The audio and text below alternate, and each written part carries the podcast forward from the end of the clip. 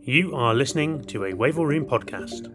This week we discuss the Army's future operating concept with Lieutenant Colonel Gordon Muir. Colonel Muir talks about how the concept was generated and what it means for the British Army. Enjoy. Colonel, thank you very much for joining us for this Wavell Room podcast. I'd like to start by asking you to introduce yourself and tell me what you do.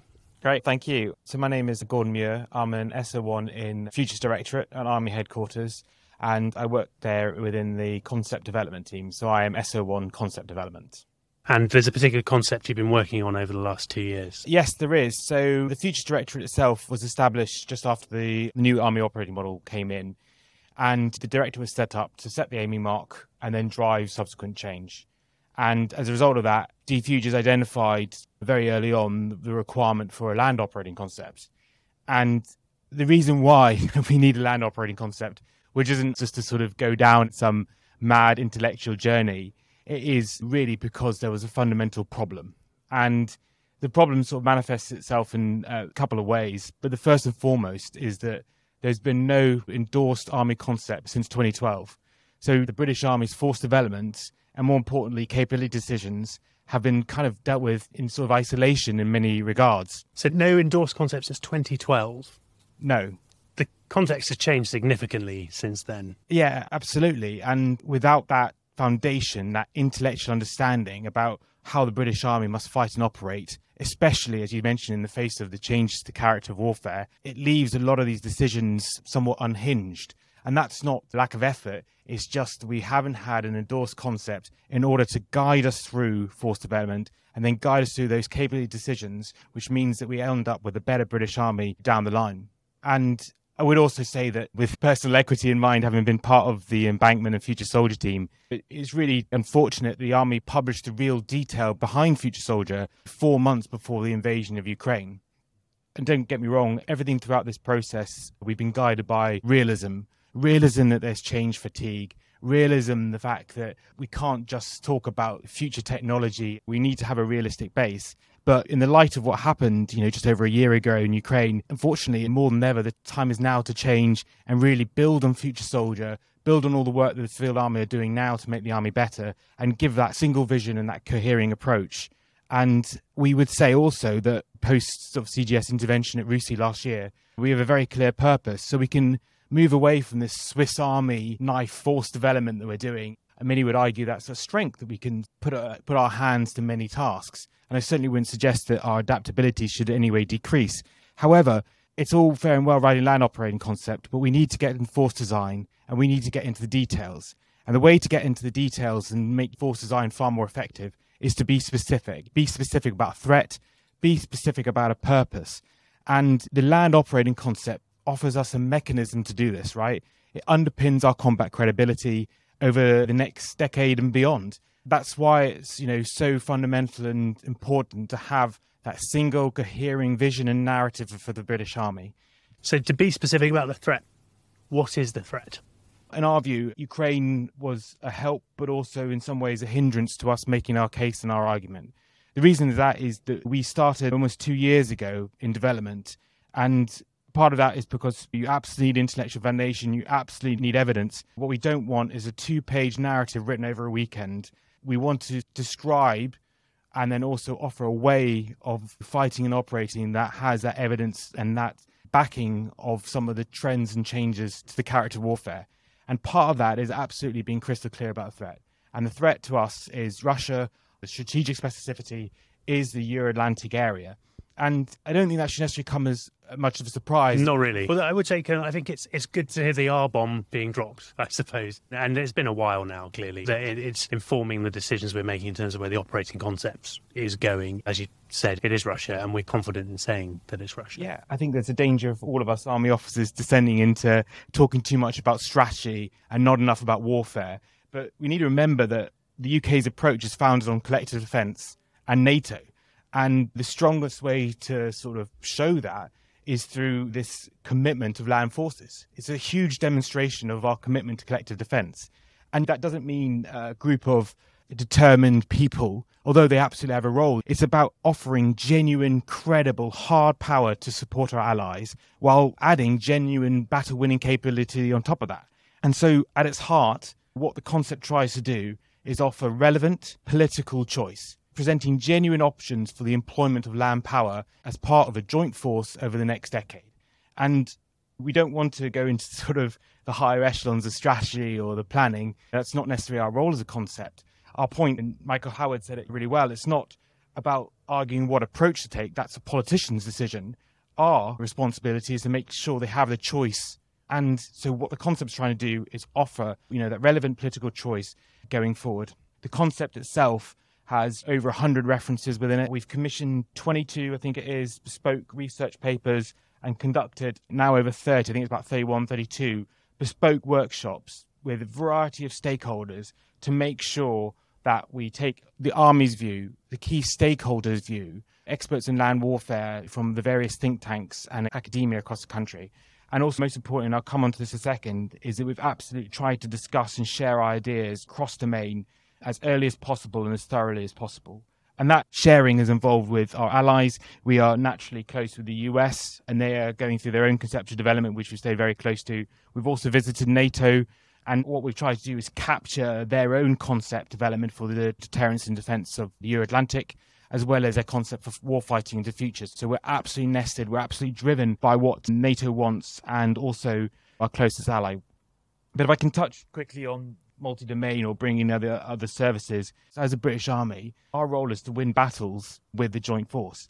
Of course, each of our roles are going to be different, but we're really proud that within the concept itself, we've got a whole sort of section focusing in on the dependencies that we have on other domains. You know, we're not going to go alone. We need to be able to support the other domains just as much as they need to support us.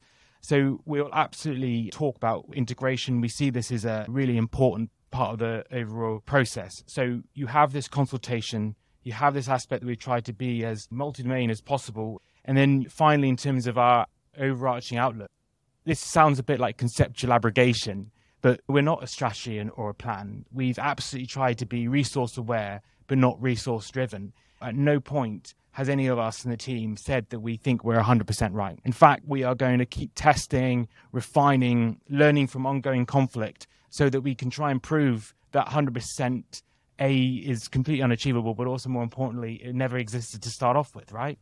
And so if we get to 60, 70%, our argument's always been it's better for the army, which I personally think has suffered from a little bit of strategic incoherence in terms of its messaging, has a single coherent narrative that we are all behind we're now talking about an endorsed concept by the Integrated Concepts Board by Defence, and more importantly, by the Executive Committee of the Army Board. Right. So this is Army and Defence saying, "Yep, I think the land forces have got this." So I just thought it was really important to mention our our approach in terms of how extrovert, how sort of extensive we try to be, and also really importantly, the collaboration not just with traditional think tanks, academia, but the wider army, and more importantly with the other domains so that we try and get it as right as possible but always remembering that we're there to try and prove ourselves wrong as much as anyone else is. That really strikes me as a, as a useful approach to take. Lots of people forget that no army starts any campaign ever with what it actually needs. And to convince yourself that 100% would ever even be something that was achievable is is wasted effort, right? We always start with something we don't need, and then we end up with either taking what we've got and changing it to fit the problem, or developing something new to fit the problem. It's reassuring to hear that that's the approach you've taken from the outset. Yeah, definitely. And I think we're in a competition, aren't we? Yeah. Um, what we're trying to do is grab conceptually a window of opportunity for how we are going to fight and win land battles. And that will change, A, depending on what capabilities come online, how well our people are trained, and all those sort of variables that we need to consider. But when you come into a fight, that window of opportunity, that advantage will diminish quite quickly. I think we're seeing from the current conflicts in Ukraine that things like ammunition stocks, the way that equipment can be repaired, all that sort of stuff is being used up extremely quickly. And I've read all sorts of reports about how Europe can't sustain the number of shells required to keep the Ukrainian force in the field. Is that something that's built into this, looking at the wider UK ability to sustain the army in the field? Yeah, definitely. And so we are absolutely an operating concept. So we are trying to focus on warfare and the conduct of warfare, but it's impossible to ignore the absolute intrinsic role that is going to play in the future. And you're absolutely right, we see that bearing out.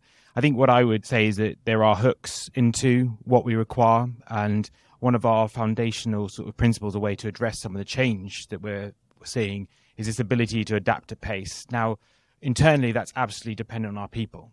But more broadly, that is the ability to adapt in and out of contact.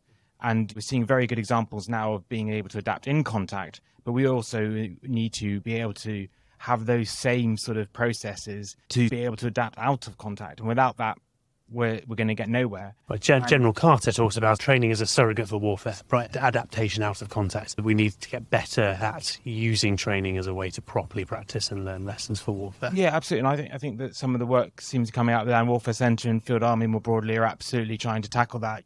There's some really good things about trying to refocus on the, on the fight, and that is when you've got a singular purpose when you understand how you're going to employ those capabilities, which the land operating concept hopefully should offer, then that naturally gives you a far better steer as to how, what's required in the future.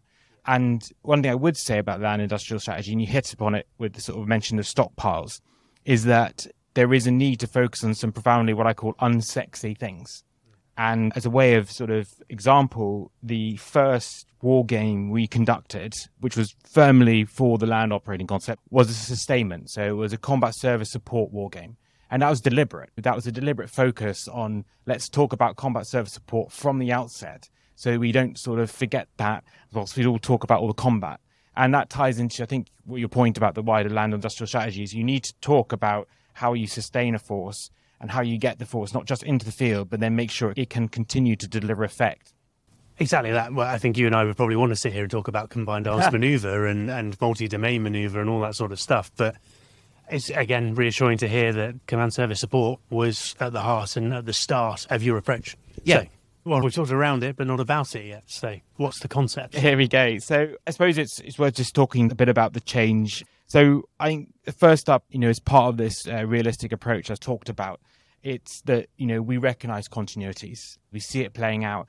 And so Sun Tzu, Thucydides, Clausewitz, I'd probably add du Picq to that. We all understand how important it is to master this and you know what it means for warfare. Um, thousands of examples across hundreds of years, and and this is absolutely a foundation, right?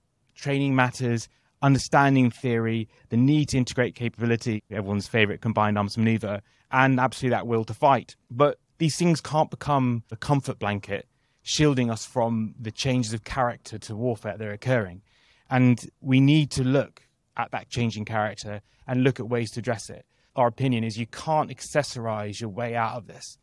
You can't just bolt on little bits and pieces. You need to change the way you fight and then add on the capabilities and force development aligned to that.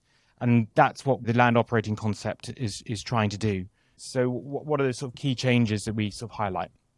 The first is that simply you're going to be able to see and be seen by your enemy further than ever before. You'll then be able to strike with precision faster, and I mean both in terms of the weapon system speed, but also in terms of the decision making behind it, and at greater reach. So this is what we call the find and fires revolution.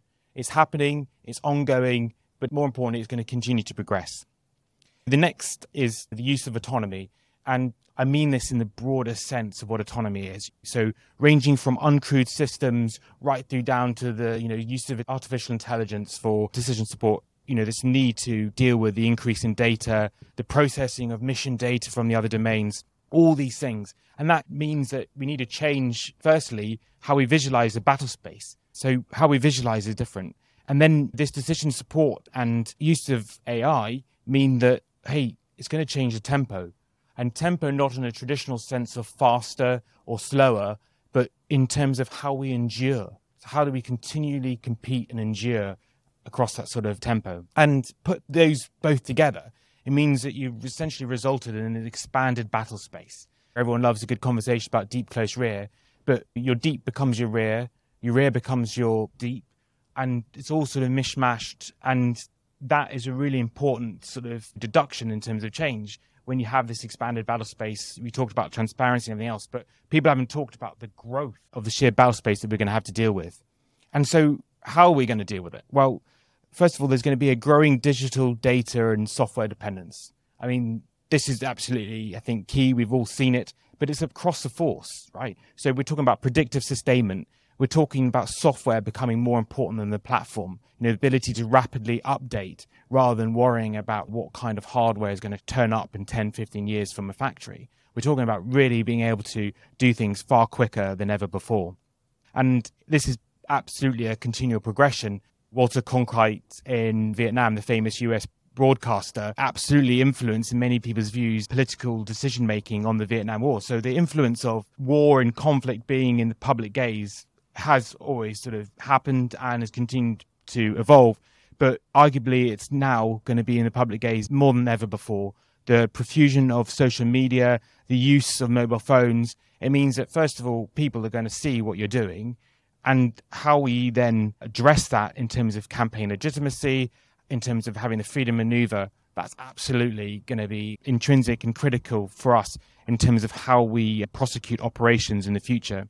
So this sort of find and fast revolution, the growing use of autonomy, resulting in this expanded battle space, as I said, this growing digital data and software, and then finally the fact that our action is going to play out in the public gaze more than ever before are the sort of the four key changes that we've grouped together that have driven some of the conceptual work behind the concept. I'm really interested in the, the public gaze thing. I feel like that is probably I'm almost certain that's something that you know the commanders in 1975 will have written about. There's the un, an unprecedented amount of time spent in the public gaze. Now, I wonder if it's just scaled up. Like, yes, it's it's quicker than it was before. Yeah, I'm sure many of the people who listen to this podcast will have spent probably too much time on Twitter or Instagram seeing videos of drones dropping yeah. things on, on people and probably thought, am I actually learning anything from this or not? But also, yes, it's in the public gaze quicker, but the public also has more to distract it than ever before. And I suppose there's a whole load of information that comes out, right? So whereas in 1975, I just had my Sunday paper that might have had those pictures in it, might have been, mm-hmm.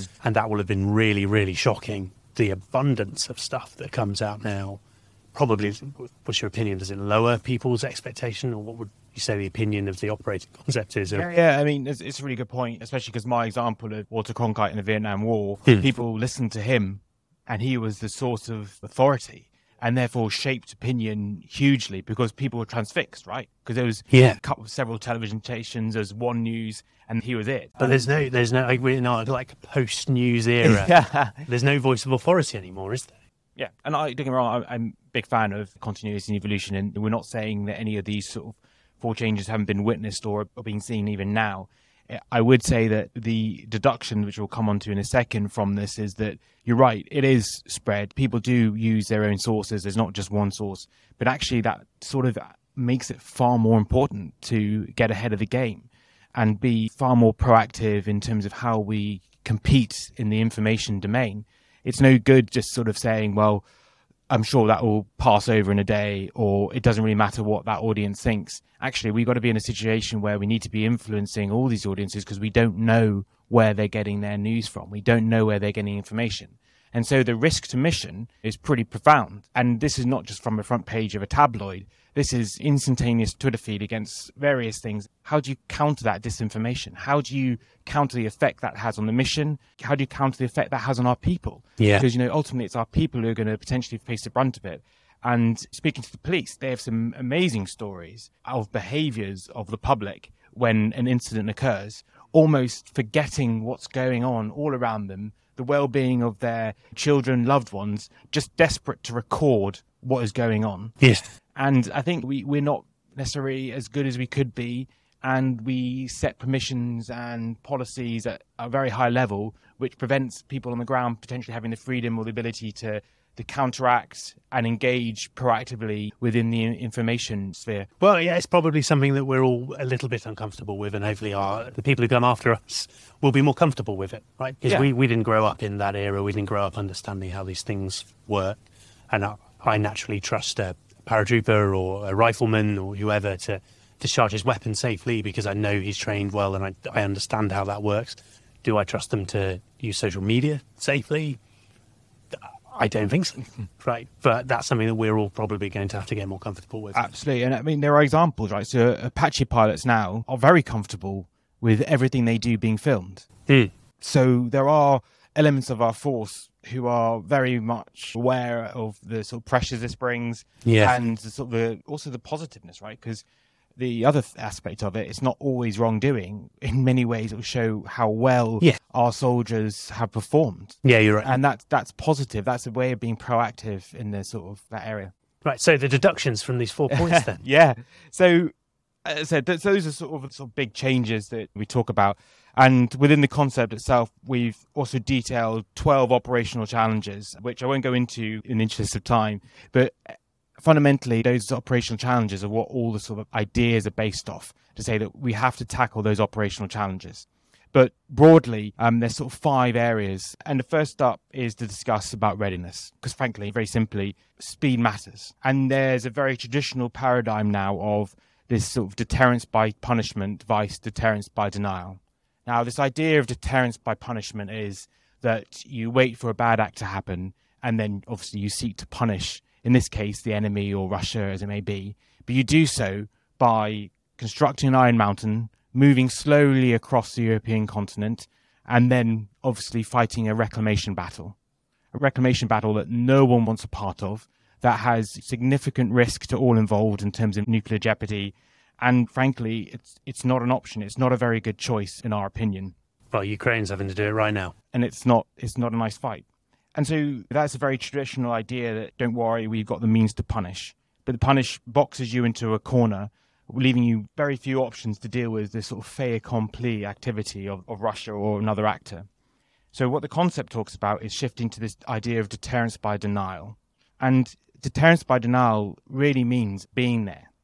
And that is generated by having some forces in place, really great capabilities ready to be act, but also having the reactive forces and the capability to be nimble, expeditionary, to get there when it matters. And that's what deterrence by denial means. You need to get there, you need to fight initially in order to prevent them from achieving their operational objectives. And it's not necessarily putting ourselves in this sort of idea that we're going to win. Actually, by not losing that first battle is how you're going to sort of justify the win. It's about collective defense. We're going to come and support a NATO ally. It's their territory. We need to support their fight. And that is by, as I said, offering genuine battle winning capability, but it's also by giving that demonstrable commitment of British land forces, credible hard power, ready to conduct military action in support of them. And that's what deterrence and denial means. It means about getting there first. It means maximizing the choice for defense. And General Milley, in a podcast a couple of weeks ago, said it's about get there firstest with the mostest. And he neatly summed up one of the driving factors about why we're tackling readiness and what the British Army needs to be doing. And we firmly believe also that, yes, I've talked very clearly about the threat, very clearly about the geographic strategic specificity. But the army that is focused on this task, right? One that is focused on being expeditionary, nimble, the one that focused on speed, this is far more employable. It's far more able to be transferred to another strategic problem as they emerge. And this is absolutely for us as a British Army to tackle. And this is one of the major shifts in terms of how do we tackle the changes and also how do we offer real value, real choice to NATO. But before that, absolutely to the joint force and defence and nation. I think is absolutely spot on. I challenge on whether it's new. 16 Brigade on up solidarity did exactly that. That was 2020, aligned with when Russia was finishing its Kavkaz 20 exercise, and 16 Brigade headquarters and one of their rifle companies jumped into Mykolaiv and then went to Kherson and practiced going over the Dnieper, right, which is a, a genuine problem for the Ukrainians now, I think. So it's something that I think we've been aware of for a while. Are we going to see more of that sort of thing then? Yeah, so, you know, a 16 Brigade absolutely has a role to play, but we need to remember that ultimately you need to have credible hard forces in play. And in terms of reaction, in terms of commitment, brilliant. But in terms of enduring, being able to fight that sort of land battle, that's not the only force element that's required. And so when we talk about deterrence by denial, it means having forces in play, as I said, that can support our partners and allies, offer that sort of symbiotic partnership. So we offer them genuine capability to make them better. But then it's also having the forces that are able to fight alongside and support them. And yes, 16 Brigade getting in early may be very helpful, but we also need to have follow on forces that can arrive in that time and speed that means they're relevant. We can't do that currently, can we? So it's interesting. So a lot of the stuff we discussed in the concept, as you rightly challenged, it's not new. And there are absolutely elements that you can trace back throughout the years how the shift in you know NATO doctrine and how they've approached the specific problem has evolved and changed depending on political imperatives. Forward defense, for example, was a German imperative because they said, well, well, hold on a second, we're not letting them come and decimate our entire country. Fair one. We want forward defense. Yeah. And likewise now with the Baltic nations, we're seeing this sort of a threat and sort of seeing that on their doorstep. They want to see we've got skin in the game too. Absolutely. And again, without trying to talk too much about strategy rather than warfare, that's why we have enhanced forward presence. That is why we are on a sort of continual rotation into Cabrit. And that is showing that commitment, but it's also showing that you need a force balance. You have to mix the in place. You need to mix that with the readiness, the real high readiness 16 Brigade elements. And then you also need to respond. So with the reactive forces, and it's about notice to effect, right? It's not about saying that, you know, you have a notice to move. We're talking about generating genuine notice effect. And that's kind of being played out in some of the war games we're doing now, that once you sort of have this mindset, and this is really critical as well, right? It's having that outlook and mindset as an army that you'll hear about deterrence by now. You know, your aspiration is to get there first, get there firstest with the mostest, as Milley said. And that, that's a real change in how we do things. And so I suppose would it be right to say that we are going to see a move towards more armored forces being able to move more quickly? So this this is where it becomes really interesting. And what we have done is present, you know, an idea and a way of countering and is now in the hands of our sort of sister team to really turn this into something tangible through the force design and force development. Right. So what what are the implications of this? And we're uh, again trying to lean on this realistic approach. We know what the program of record is, and we know what we're committed to. The army of 2035 is going to have Ajax. The Army 2035 is going to have Boxer and it's going to have Challenger 3. Hmm. And so, how do we maximize their usage? And part of that is talking about being able to have systems that augment, hmm. but also to have a conversation about how we employ those forces within the overall concept or the way of fighting that will develop. No one's no one's saying that we're going to get rid of armor. However, no, what no. we're saying is there is a balance to be struck between where you have certain forces to achieve notice to effect, and then the readiness that supports and comes behind it. And this is not us harking back to the good old days of British Army of the Rhine or what have you. This is us talking about us being expeditionary, nimble, and front footed. So as these problems emerge, we mm. get there and we show through genuine commitment the deterrence value. And that's ultimately what it boils down to. We don't want to fight this. No one wants to fight this. We want to be able to deter it. And you deter that by having the credible hard power. And actually having it there when it's needed. Yeah. Yeah, I just think, yeah, it's a difficult thing because those three armoured vehicles we just talked about there, they will all arrive at a very different time, right? Presumably. Yeah. You get a Boxer and drive there probably pretty quickly this is when it's so important to talk about our dependencies, right? And we need airlift, we need maritime, we need strategic lift, for example. So we depend massively on that. We depend massively on Stratcom and Strat-based outload we need those sort of facilities in order to sort of achieve that notice to effect. Don't get me wrong, huge dependencies on others to get this right. Ronald Reagan gave a great speech on the 40th anniversary of D-Day landings in Normandy in 1984. You know, he talked about it's better to be here ready to protect the peace rather than being across the sea and then reacting when it happens, when freedom is lost, essentially. And although he's obviously talking about the US, I think there's you know some salient points from that which are equally applicable to all of us. Right, readiness covered.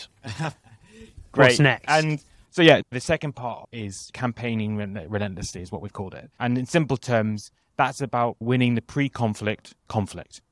We're going to be in a situation where we need to make a broader contribution, and it's going to be difficult. It's going to be complex, and it's going to be pretty global. But we can't abrogate our way out of our responsibilities and the fact that we're going to get asked to do it. And so the concept talks about a prioritization. There's a real need to be quite ruthless in how we prioritize this and focus on what kind of effects we want to achieve. And that's kind of how we talk about constraining malign activity and all the sort of good things aligned to the integrated operating concept and in time, the future operating concept that DCDC are developing. So that's our sort of broader contribution and awareness. And there's lots more detail in the concept itself. I would say I, I don't think we want to to take ourselves out of that responsibility, right? Because no. that's that's where oh. we get our experience. Absolutely not. No, no. no. So we're no by no means are we saying that at all. We just think that we need to prioritize on the right areas and for the right reasons. But And- I also think for, a young officer or soldier listening to, to this, it's reassuring to know that that's not, you know, we're not going to be sat on our Bergens waiting to deploy and just deny an area. We are still going to be engaging ahead of the conflict somewhere and campaigning relentlessly because at the end of the day, that's what a lot of people join to do. you know, hey, things change, and you know, Taleb talks about the black swans, and we as an army need to be ready for this. And part of that is gaining experience through this activity within broader campaign and broader competition against malign activity. But there's also awareness that we have national interest, and the British Army will continue to be asked to do those those sorts of activity. And what we've done is provide a sort of framework for that, and then also the advice, as I said concept is the vision for it, of saying that you need to prioritize and be very clear sighted about it. So the third area is this cross-domain success. I mentioned that we're really pleased that we have a whole sort of annex section devoted to dependencies. And what we really want to talk about here is how are we going to enable other domains to have effect?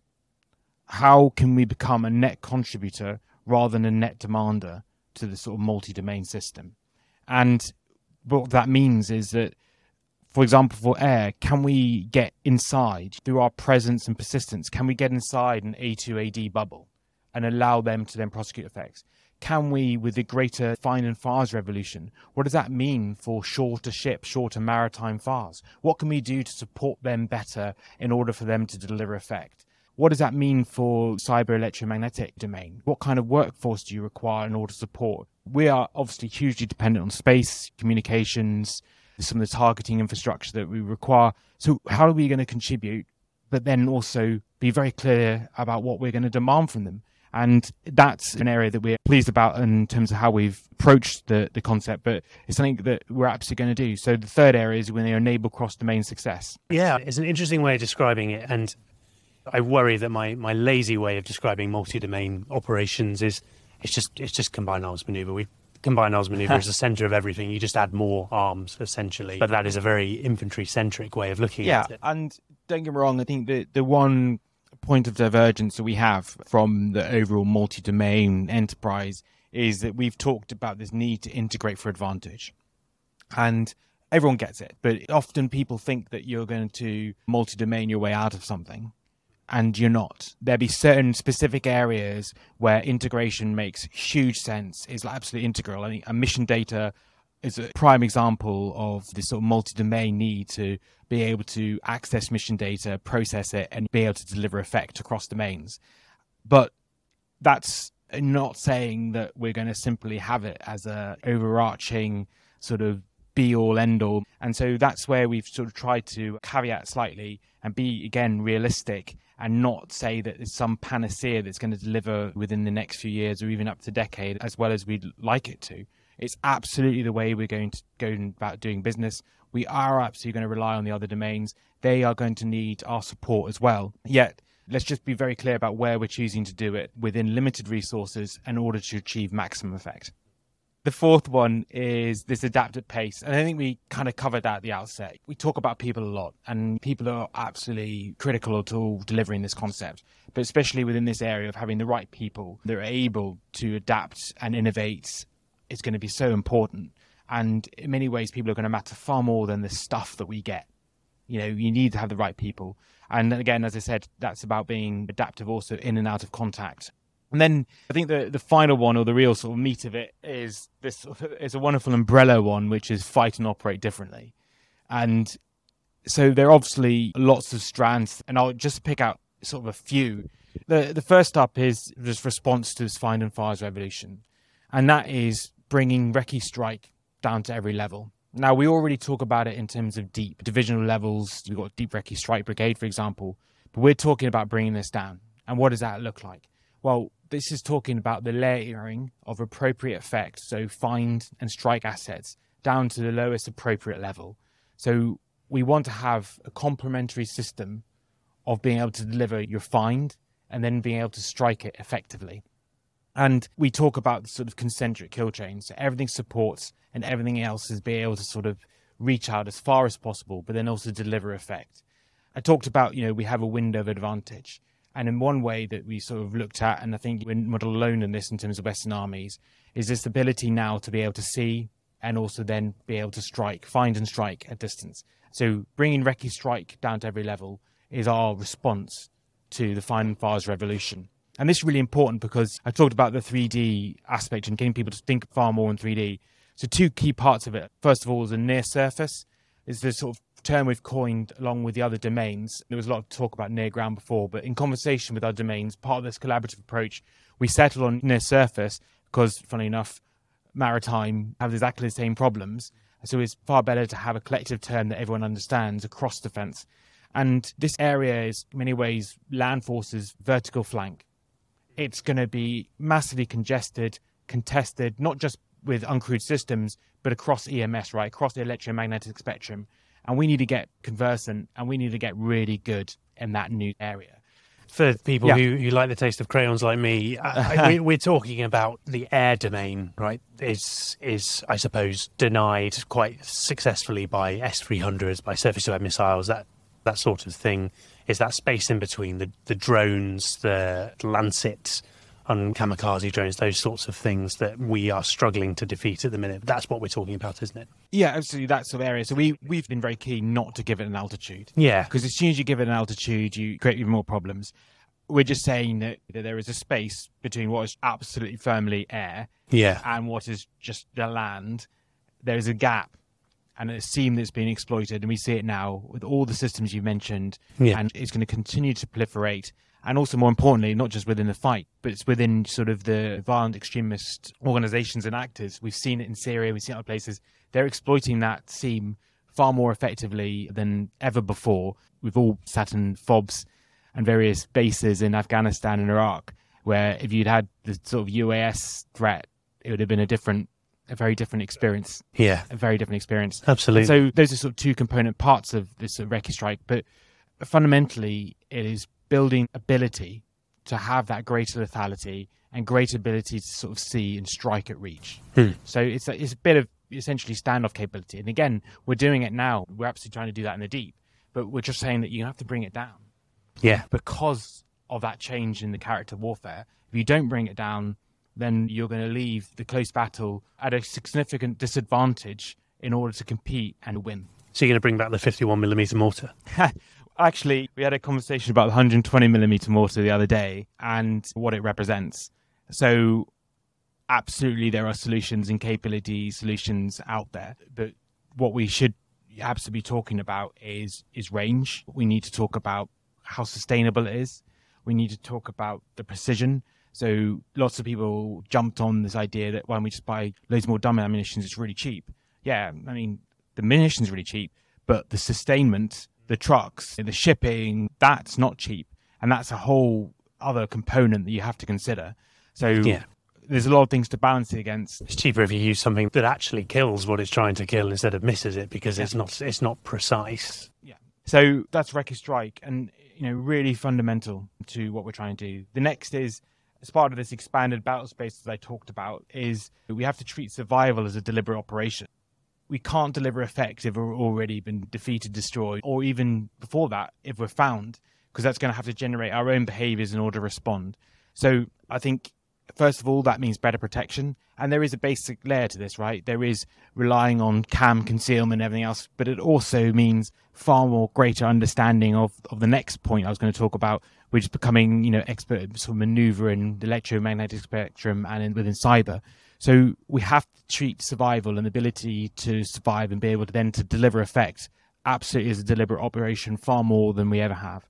And this idea of becoming sort of an invisible army or this sort of striving for at the lowest level a greater understanding of what it really means. What is what band you, you're emitting on matters. And so we have to get far more conversant and far more serious about how we survive in the future. And then, as I said, part of that is the third area, which is this competence in the electromagnetic spectrum and cyberspace. I think is absolutely going to be a determinant of success in the future battlefield. It's going to be contested, absolutely congested, yet we're going to have to outmaneuver. We have to seek positions of advantage and outpace and outmatch an opponent in those domains because it's going to be so intrinsic to us to be able to deliver effects. I'm really pleased that you only you only touched on protection because it certainly felt like coming out of the campaigns that have shaped my career as uh, Afghanistan, protection became what survivability was. right? Yeah. You, we upgraded our vehicles, we added the the V-shape all blah blah blah. We, we're all aware of what that is, but there's so much more to survivability than protection, and actually increasing the weight and size of our vehicles is is not going to improve our survivability. No, especially when, as I mentioned before, about mobility and firepower, right? And so, if you want to go and fight and you want to get there firstest with the mostest, then unfortunately, that doesn't necessarily equal some Yeah, overly heavy, overly protected vehicles which limit your mobility. So Exactly. They absolutely some some have a role, but in other cases, we need to take into consideration all other facets of how you protect and Hmm. ultimately survive. The fourth one is this sort of logistics, right? Logistics need to adapt to the find and fires revolution. And I mentioned before about this expanded battle space, your deep rear, rear deep, and the precision strike. It means that concentration is going to get punished, limited redundancy, limited resilience. All those things are going to become so easy for the enemy to target and a huge vulnerability. So, how do we adapt our logistic provision? How do we sustain in this find and fires re- revolution and within this sort of precision age? And part of that, you know, there's some solutions about host nation support. There's there's talk about strap based outload, all these things. But fundamentally, we need to talk about self reliance. We need to talk about treating sustainment almost as a deliberate sort of maneuver, maneuver to sustain. Because traditionally, it was in the rear, it would bring up, and that's fine. But now it's getting targeted, and it will require the same assets as a combat unit in order to protect and survive in the future battlefield. And that's what we mean about treating logistics and needing them to uh, adapt across this dispersed and expanded battlefield. And then the the final one, and we sort of talked about it when we discussed about land battle playing out in the public gaze, and that is this sophistication, speed, and you know increased reach of information warfare. Simply, we need to be proactive, and we need to get a grips with it. And it's no good being reactive once it's started. We need to sow the seeds now. We need to set the conditions now in order to be success in the future. There's no good saying, "Oh, we need to do some information warfare now." this is a slow burning, long term investment game. It's not something we can just turn on straight away when a conflict arises. And it's also really important for deterrence, right? Again, go back to the point, although I love talking about warfare and everything else, it's about deterring through being credible, communicating it effectively. And that's what we really mean by sort of increasing the speed and reach of information warfare. That's a bit hard for us to control, though, isn't it? Yeah, no, absolutely. It's it's about policies, it's about permissions, it's Yeah. about capability, and it's about having that conversation now, right? So we are trying to offer genuine, relatively pure conceptual military advice, in my opinion. And as we work towards the force design, as we work towards sort of the headmark potentially in the future, that's when resource constraints, that's when policy, that's when permission constraints, that's when that all filters in and you end up with a plan, right? However, up until that point, we should have this conversation. We shouldn't pretend that it's not a thing. And I think we might be surprised in some of these areas with the answer because ultimately it's a politician's choice. It's not our choice. And so we just need to be open and honest about what we think we require and what we will need to do. So we've got the we've got the principles of the, the operating concept. Yeah. So what happens next with it? Ah, well, what happens next? Conceptually, what we have done, and this is probably the most important thing, and I appreciate it's taken a while to get round to it, is that we've constructed a new sort of battle framework. And that is taking into account all the things that I've talked about about bringing, you know, Recce Strike down to the, you know, the lowest level. It's talking about how we deal with logistics and everything else of that. And this sort of battle winning framework is really important.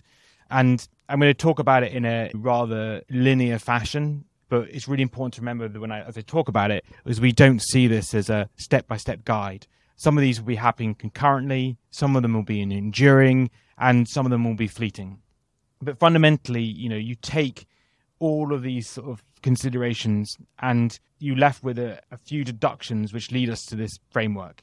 And first up is that we need to try and make the deep battle as decisive as possible. We need to take advantage of this window of opportunity in terms of our find, reach, and strike.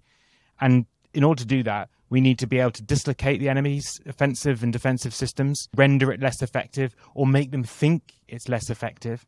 And then we need to exploit or be able to exploit that dislocation effectively. We're also increasingly going to see the close battle acting as a shape for these deep effects. And this shape will happen in primarily two ways, right? First of all, you're going to have to blunt. no one in any sense is suggesting that the close battle isn't going to remain really important, but you're going to end up having to blunt the enemy forces, allowing deep effects to be brought to bear. And then you potentially also may undertake offensive maneuver to penetrate the enemy's defensive system to then light up in depth all the enemy critical assets and vulnerabilities which you can then strike with depth at. So that's you know using the close battle to shape and then two other things blunt and penetrate as part of that.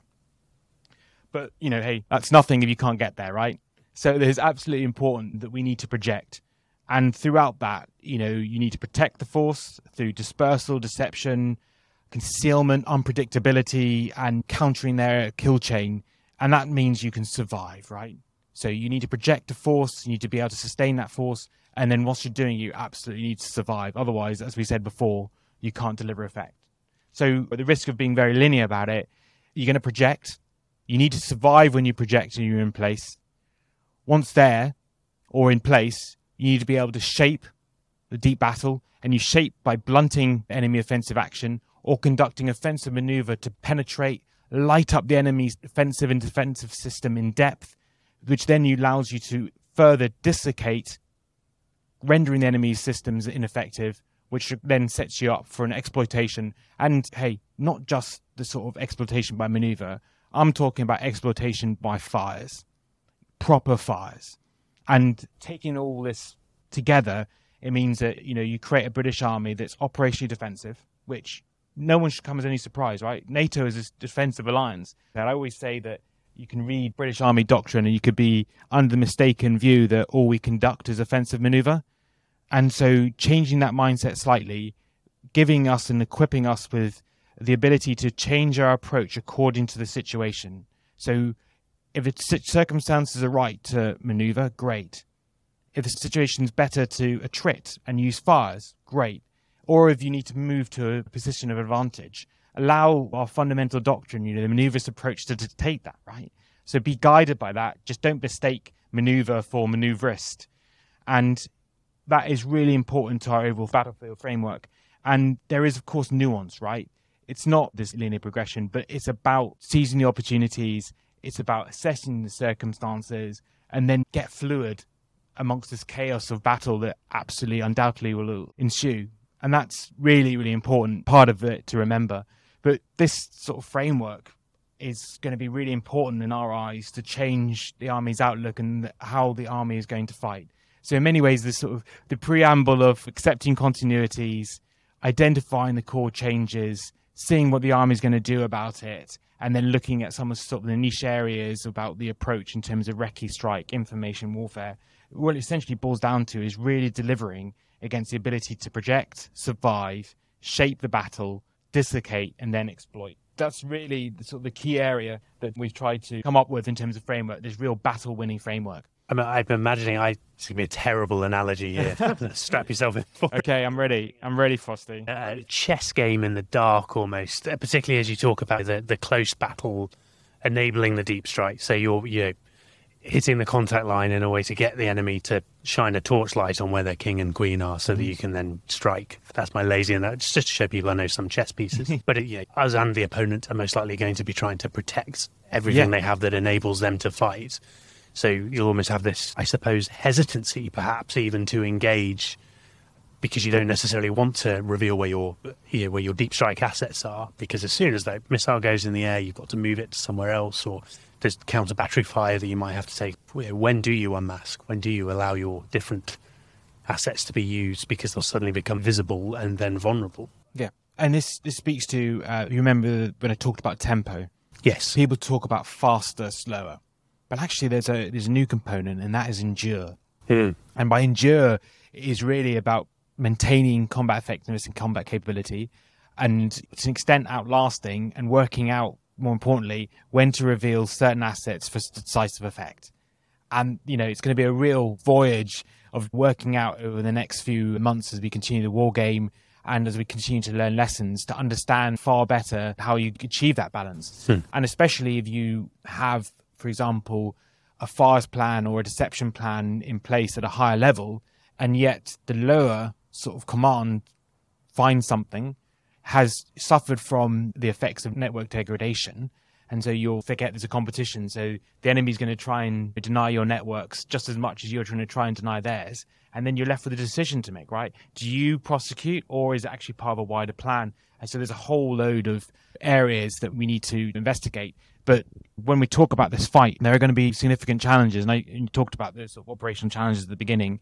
You are going to have to decide when to sort of utilize your network and utilize your capabilities to best effect. But you're also going to hopefully be in a situation where we can choose, right? You want to be able to choose to be connected rather than the enemy dictating whether you're connected.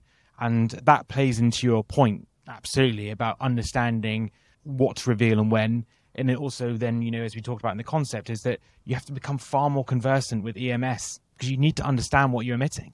I'm very lucky. I'm going to go off to command in uh, a few weeks' time. And what I know about bands and signature management, I'm ashamed to say you could write on the back of a postage stamp. And that's not good enough anymore. And so, you know, you need to become a lot more technical savvy about what this all means. And you've got to understand that you're making a choice, right? And so, be, communicating a lot is something that will give us an advantage over an enemy, but it's making sure that when you do choose to do that and you spike up on the EMS space at a time of your choosing, and then you have a plan to get out of there yeah. as quickly as possible. Yeah, but it's a balance, right? You can't you can't protect your way out of this. You have to balance this with the mobility. You have to balance this with the continuities I mentioned before, the solid training, the ability to sort of maneuver alongside other capabilities which will offer you that protection. And then, you know, using technology to your advantage. We don't want to fall into the trap where we think that technology is going to buy us out of this. No. It's not going to buy us out of it. It's going to be a component part a lot of the force is going to be the same in 2035 as we have now, but there's going to be certain components which are going to add absolute value. We're going to develop and improve those capabilities further, which means that you'll be able to fight in this way. But going back to what I said at the beginning, is that I don't think we can accessorize our way out of it. You need to have this battle winning framework, this idea of how we're going to fight in the future to then drive your force development and capability decisions so you have something far more coherent and this single narrative. And we are going to continue to test. Currently, we're doing one of the most ambitious army war games ever held, and that's going to finish at the end of June. And we're then looking to publish the concept on the 20th of July. And once we've got the concept out there, this is an endorsed army and defense concept. This means that we can then start setting our narrative and tone right. And that's important because the aiming point is to use the concept, use the force design, and then construct a single cohering narrative for the army building up to the integrated review whenever the next government calls it. That's what we need to be ready for, and that's what we have absolutely kept in the back of our minds throughout this. And I generally believe that this battle winning framework has legs. I think that it's going to be proven in some of the testing. I think it will offer us advantage as long as we get these sort of the other things right and we all push behind this sort of singular idea and singular sort of cohering narrative. So you mentioned you're going on to command. Yeah, I am. You're going to arrive at a battalion with this knowledge very fresh in your mind. Uh, how's that going to change how you train and prepare your battalion for what it does? So there's going to be some green shoots. People are working really hard to make the army better now.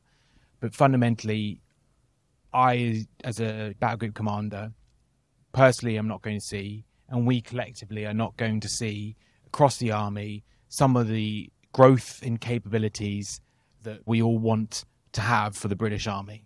And I probably won't see those in my command tenure the next couple of years. And that's a that's a common sentiment. And there's going to be that kind of links back to where we were at the start of this. Where you know we're only going to have seventy percent of what we need, and when we get there, we'll change. That's always going to be the case, and we should accept that. Yeah. We will all command at some point, whatever level we command at, with not what we would want to have, but with what we've got, and we've exactly. got to prepare our people so that when what we want to have does come, they're able to use it straight away in the best way they possibly could. 100% Frosty, and that's exactly so. My long-winded way of coming around to saying that is that uh, no, no, no, not at all. It's that you need a bank that. Yeah, and then you need to be you know look at yourself and say that you you can affect what you can affect, and there's a whole series of decisions, small decisions which have led us to the situation now within the British Army. And that's, you know, you've got to bank that. That doesn't absolutely doesn't matter. What you want to do is say that, hey, let's affect what we can affect and get on with it. And the core thing that we owe the next generation, so the young soldiers joining, you're going to be Lance Corporals Corporals, the young second lieutenants, is equipping them with the means, and I mean that in terms of the processes and ways of a firstly to fight, which the concept should hopefully tackle in time when it gets you know enshrined in doctrine and everything else. But more than that, it's about saying that hey, you know, we're about fighting. I mean, my generation probably one of the last ones to go through PCD when using casevac as an example was the actions on were yeah, just leave them and the CSM will come and sweep up, right? That's that, and that's about fighting. That's about war. Whereas we never really practiced that during coin, quite rightly. And so it was about that shift. So what do we owe? We owe them the shift in mentality. We owe them to say that this is how you meant to do it through rigorous training, you know, in CAST and systems, CATS things in terms of processes and getting that right. So how we fight. And then more importantly, down the other layer is getting that comfort blanket that I spoke to about the beginning. Although things are changing, that comfort blanket still needs to be in place, right? You still need to wrap your soldiers around in the fundamentals and the basics. And otherwise, we're going to do them a huge disservice. We're going to do our people a huge disservice. So as I look forward, I'm going to have to stop thinking too futurely conceptually and get back to really focusing on training through the basics and all the stuff that we know instinctively matters. And then also me personally relearning some of these things, right? We all we've all been in a very much in a coin focused army, an operate focused army. And so now turning it into fight means that we need to get that outlook and we need to get that mindset right in terms of how we approach the training of our people. So I will use that as my initial guide. And I must say that I think that I think that everyone gets that. Yeah. I would just say that our contribution in concepts and futures is that we're just trying to give them the framework. We're trying to give them the way we should do this. So it's not just small pockets and it's not just relearning, it's with a specific way in mind. And that, I think that's a pretty important thing. I agree. Sir, thank you very much. No worries. Thank you. Thanks for listening to our podcast.